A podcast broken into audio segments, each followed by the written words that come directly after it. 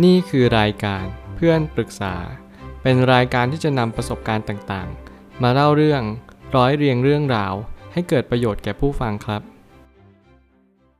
สวัสดีครับผมแอดมินเพจเพื่อนปรึกษาครับ วันนี้ผมอยากจะมาชวนคุยเรื่อง รู้จักตั้งคำถาม และเป็นมิตรกับผู้อื่นเสมอ ข้อความทิดจากเลดาริโอ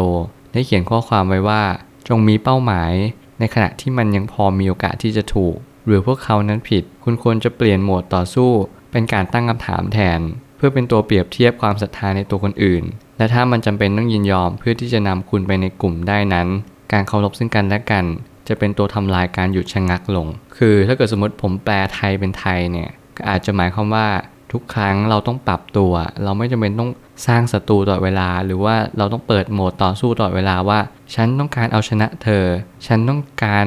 ที่จะเป็นหนึ่งเดียวเท่านั้น สิ่งเหล่านี้มันทำให้เรารู้สึกว่า เราเหมือนเปิดโหมดต่อสู้ตลอดเวลา เราไม่เปิดโหมดเป็นมิตรกันเลย เราไม่มีความเข้าใจกันไม่มีการช่วยเหลือซึ่งกันและกัน หรือบางครั้งเนี่ยเราไม่ได้มีอารมณ์แบบประมาณว่าเกื้อกูลกันจริง ๆ ที่เราเห็นเขาเป็นมิตรแบบฝั่งเดียวกัน เป็นพักพวกเดียวกันอะไรแบบนี้เป็นต้น ซึ่งถ้าเกิดสมมติเราลองเปิดโหมดแบบนี้ดูบ้าง เราอาจจะเห็นอะไรบางอย่าง ที่เราไม่เคยเห็นก็ได้ ผมไม่ตั้งคำถามขึ้นมาว่า ถ้ามีคนยังบอกว่าคุณนั้นผิด และคุณยังไม่สามารถมองเห็นทางที่ถูกได้ ให้สันนิษฐานไปเลยว่าคุณมีอคติอยู่ คือหลายครั้งเนี่ยบางทีเราก็ประเมินตัวเองผิดไป เพราะว่าหลายคนกำลังอคติและเข้าข้างตัวเองอย่างมาก ด้วยการมีความคิดเห็นแบบผิดๆอย่างเช่น ฉันยังดีอยู่ ฉันไม่มีอะไรต้องเรียนรู้ หรือว่าฉัน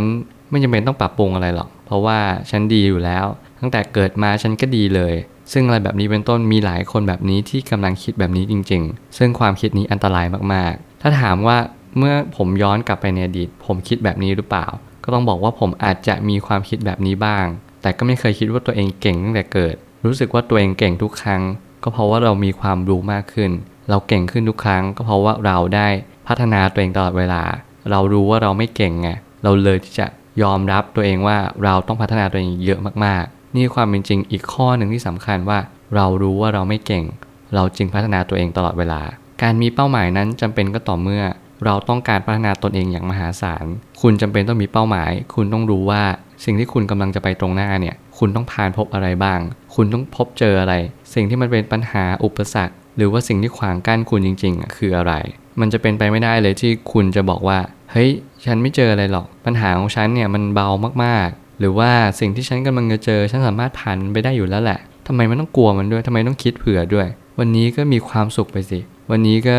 หลงละเลงกับสิ่งตรงหน้าไปก่อนสิ ไม่เห็นจะเป็นต้องไปคิดเผื่อเลย เพราะยังไงอนาคตก็เป็นสิ่งที่ไม่แน่นอนอยู่ดี ผมเชื่อว่าหลายคนที่ใช้ชีวิตอย่างประมาทเขาคิดว่าอนาคตเนี่ยเป็นสิ่งที่สุ่มเอาหรือแรนดอมเอาขึ้นมา แต่อนาคตจะแปลผันจากปัจจุบันเป็นเหตุ หลายคนไม่รู้ตรงนี้ก็เลยปล่อยเวลาล่วงเลยไป คิดว่าปัจจุบันนี้ไม่สำคัญ ก็เลยไป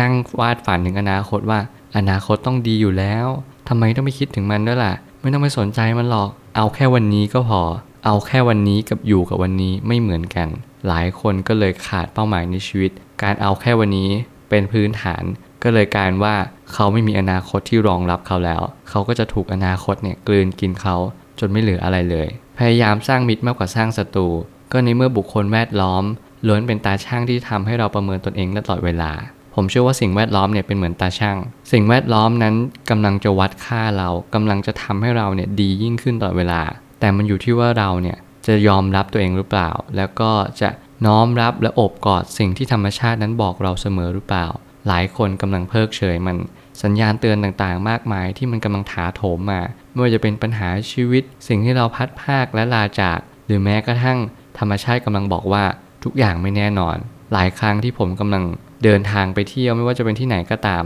ผมเห็นสิ่งต่างๆเนี่ยเกิดขึ้นตั้งอยู่ดับไปตลอด แต่ผมก็ไม่เข้าใจว่ามันคืออะไร พอผมมาเจอธรรมะ พอผมได้อ่านพระสูตรต่างๆ ผมกลับมีความคิดว่า เออ สิ่งที่เราเห็นอยู่ทุกวันเนี่ย มันก็มาย้ำเตือนเราอยู่แล้วว่า ทุกสิ่งมันไม่แน่นอน มันไม่เที่ยงนะ ผมเห็นใบไม้หล่นตรงหน้า ใบไม้สักพักก็แห้งกรอบ แล้วก็เหี่ยวเฉากันไป มันทำให้เรามีความรู้สึกว่า เออ ถ้าเรานำสิ่งนี้มาปรับใช้กับชีวิตได้จริง ๆ มันคงจะเป็นประโยชน์มากๆ และหลาย ๆ ครั้ง เราก็มักจะเพิกเฉยมันไปซะเฉยๆ รู้จักตั้งคำถามให้ดีที่สุดเท่าที่ทำได้ เพราะคำถามนั่นแหละ จะเปลี่ยนชีวิตของบุคคลที่ถามไปตลอดการ ตั้งคำถามที่ดีสำคัญมากๆ ก็เหมือนที่ผมเล่าไปตั้งแต่แรกเลยก็คือ ผมมักจะมองต้นไม้ใบหญ้าที่มันแห้งเหี่ยวโรย กันไปตามกาลเวลา แล้วผมก็ตั้งคำถามว่า ถ้าชีวิตเราเป็นแบบใบไม้ล่ะ และถ้าชีวิตเราเป็นเหมือนต้นไม้ต้นนั้นล่ะ ทุกอย่างไม่มีคำว่าตลอดไป